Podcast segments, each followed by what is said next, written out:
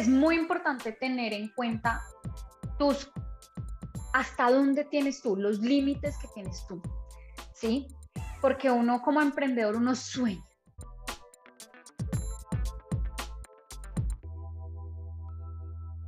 Bueno, ¿y ahora cómo nos vamos a llamar? Porque hay que crear una marca, hay que crear un nombre, hay que, ¿qué hacer? No, listo, hagamos, ¿qué, ¿cómo le vamos a hacer? Entonces empezamos a buscar y yo un día les dije, a mí me gusta toda esta cultura eh, de los taironas, ellos son muy conscientes de, de, la naturaleza, de la madre tierra, de que hay un equilibrio entre el hermano mayor y el hermano menor, y pues que uno tiene que mantener sobre todo la tierra, la tierra es la que nos lo da a todos a nosotros.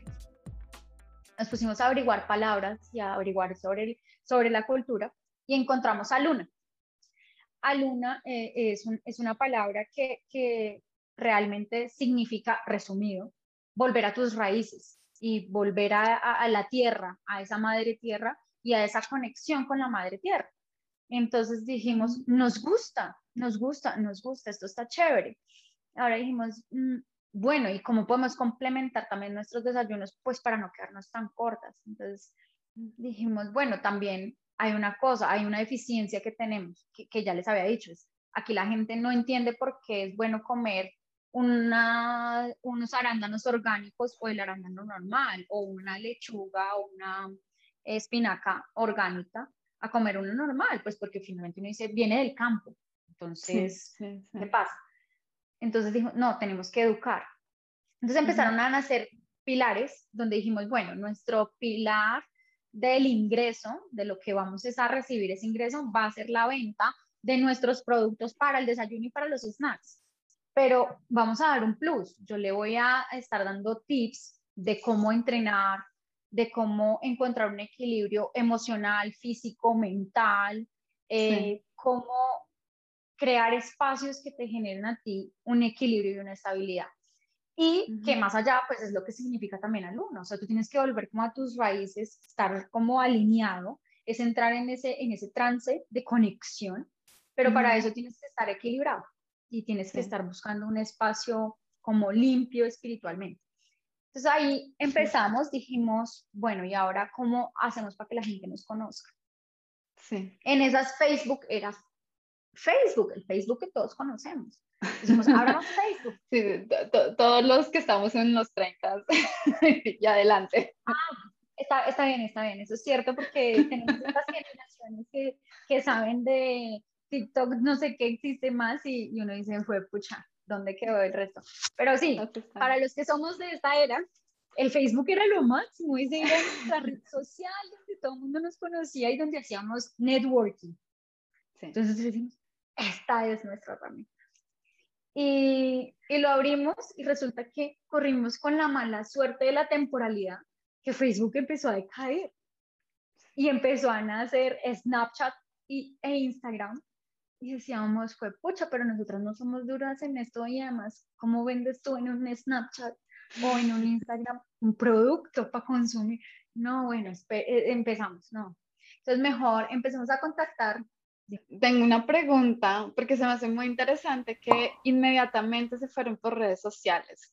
O sea, ¿alguna vez ah. vino como el pensamiento de abrir una tienda? ¿Por qué no una tienda? ¿Y cómo llegaron? Ah, ¿O por qué escogieron irse por lo online? Claro, ahí viene la cuestión. Ay, eso es muy importante, menos mal lo preguntaste. Toca que me preguntes para que yo no siga ahí contando historia. Es muy importante tener en cuenta tus, hasta dónde tienes tú, los límites que tienes tú, ¿sí? Porque uno como emprendedor, uno sueña. Nosotras al principio soñábamos en tener nuestros domiciliarios propios, vestirlos de nuestra gama de colores, eh, tener una página web, tener esto, lo otro, eh, nosotras también ponernos nuestras camisitas con nuestro logo, bueno, todo, tener nuestras cajas brandeadas, etc. Cuando empiezas a organizar. Ah, bueno, todo esto que yo les estoy contando tiene un detrás y es la organización. Uno tiene que ser muy organizada y ahí es cuando vuelve y juega otro punto importante para los socios, es tienes que tener tiempo. Y ese tiempo es un tiempo que tú estás sacrificando de tu espacio de vida personal. porque pues si eres una persona como nosotras en Aluna, que las tres trabajamos, tenemos nuestros trabajos, pues tú tienes que saber que los martes y los sábados nosotros tenemos reunión y que hay un espacio que tú estás sacrificando después de llegar cansado del trabajo a conectarte una o dos horas más a seguir con tu segundo trabajo, que es tu emprendimiento. Y, y pues realmente no es solamente que sea martes y, y sábado, realmente tú durante toda la semana estás trabajando para tu emprendimiento, no lo puedes dejar morir. Entonces, Cuando, cuando llegó eso, dijimos, no, pero está montar una tienda. ¿Qué nos implica montar una tienda? Un arriendo. Bueno, ¿cuántas de ustedes entre todas podemos pagar un arriendo? ¿En dónde? Que nos quede bien ubicado, que, que, pues, que quede bien ubicado en una parte donde sea foco para nosotros. No, es muy difícil, muy difícil y además de una vez desembolsar un arriendo sin saber cómo nos va a ir. No, no, no. Un segundo, límites. Eh, no, entonces eh, montemos una página web. No, pero si cogemos esas de free, esas páginas free, pues te impiden muchas cosas. No, no, no, tampoco. No, porque no, no te deja ese acercamiento tan directo con la persona o te toca invertir nuevamente muchas más cosas.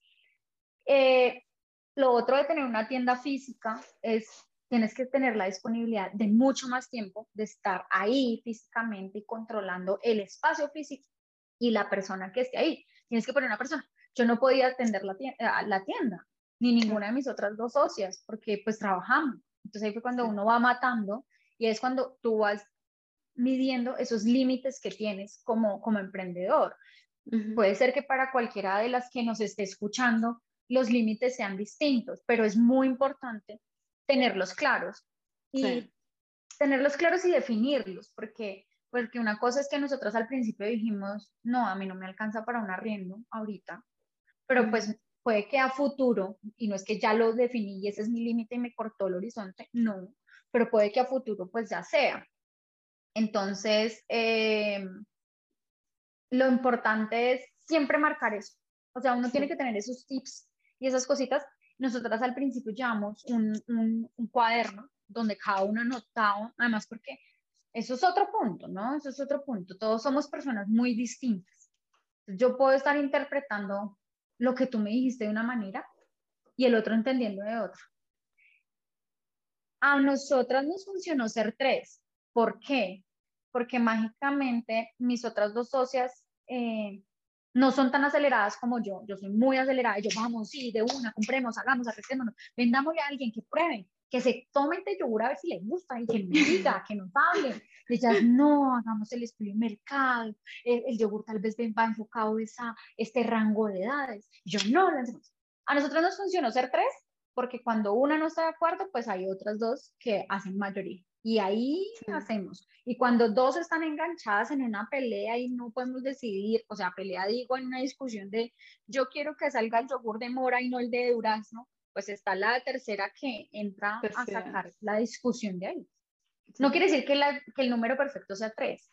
También hay veces considero que dos está perfecto o más también. O sea, uno tiene que buscar el equilibrio en, en todo y eso es muy importante. Entonces, creo que todo esto es de feeling, de aprender, de accionar, de aprender, de mm. accionar, de aprender, aprender, aprender, accionar. Eh, y es un proceso muy largo de aprendizaje y, y uno se encuentra con mil cosas y uno dice, ¡Oh! ¿cómo no lo había pensado antes? Sí, es tan lógico. Me, me, haces acordar de, de Arenis, es una de nuestras seguidoras. Muchas, muchas gracias Arenis por tus preguntas. Eh, ella nos estaba comentando acerca de cómo hago para emprender sin dinero. Y, y es muy interesante porque básicamente también lo acabas de decir y es acerca de conocer sus límites y que un emprendimiento no es dinero, muchas veces un emprendimiento es tiempo. Y eso también lo acabaste de tomar. Em, no sé si quieres agregar algo más eh, para Denis en, eh, en, esta pregunta. Para, para, ella yo le quiero decir, tranquila, tranquila, empiece, desarrolle, eh, pinte, lo que sea mejor para ella y empiece a formar esa idea bien estructurada con lo que tiene. No necesita que tenga el dinero ya mismo para emprender, eh, porque realmente eh, en todo esto que les estoy contando y de aquí que yo tenga esa bolsita y que haya decidido que los ayunos, era lo que estamos hablando, pasaron casi cuatro años. Entonces, Areni, tienes cuatro años para montar tu negocio, para pensarlo, para diseñarlo, para escoger cuál es el color, cuál es, no sé qué es lo que quieras, la tela, el sabor, el diseño, plan, para sacarlo. Entonces, eh, creo que me está dando mucho el sol, un segundo. sigue, sigue. Pero, pero entonces el consejo para ella es tranquila. No, no todo emprendimiento es, eh, necesita que tú hagas una inversión de dinero en el minuto uno. Mm, eso, mm, eso mm. no es así. Hay todo un proceso primero de, de análisis. Entonces, bienvenida, no te rindas a este mundo del emprendimiento, no creas que el dinero va a ser un límite. Tienes que tenerlo muy presente porque sí vas a tener que hacer cierto tipo de inversiones y cierto tipo de, de salidas de tu caja, pero si lo haces de una manera muy organizada, con los pequeños ahorros que también consigas de tu, de tu finanza personal, puedes irle invirtiendo de a poquito a tu emprendimiento. y créeme que al principio, aunque no veas que eso se te va a devolver, a futuro lo vas a ver.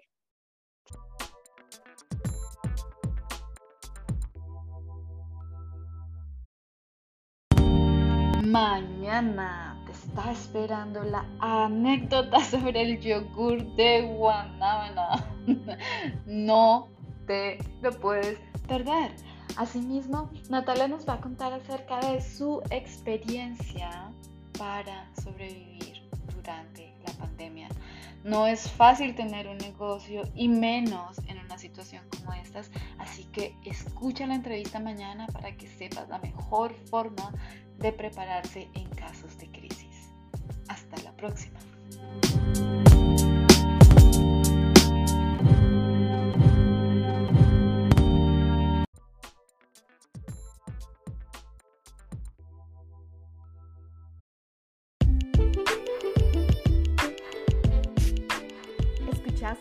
Mujeres en Finanzas, el podcast. Me alegra mucho que nos hayas acompañado hoy y espero que estés con nosotros en el próximo episodio. Recuerda darnos 5 estrellas en la plataforma en la que estés escuchando este podcast para que así más mujeres puedan beneficiarse del contenido que estamos generando. Recuerda que hemos creado este podcast para ti. Así que si tienes preguntas, no dudes en escribirlas en los comentarios. Si necesitas más información sobre finanzas personales, ahorros o inversiones, puedes seguirnos en Instagram, Mujeres Felicidad Pura, o en YouTube, Mujeres en Finanzas, o en nuestra página de internet felicidadpura.com. Hasta la próxima.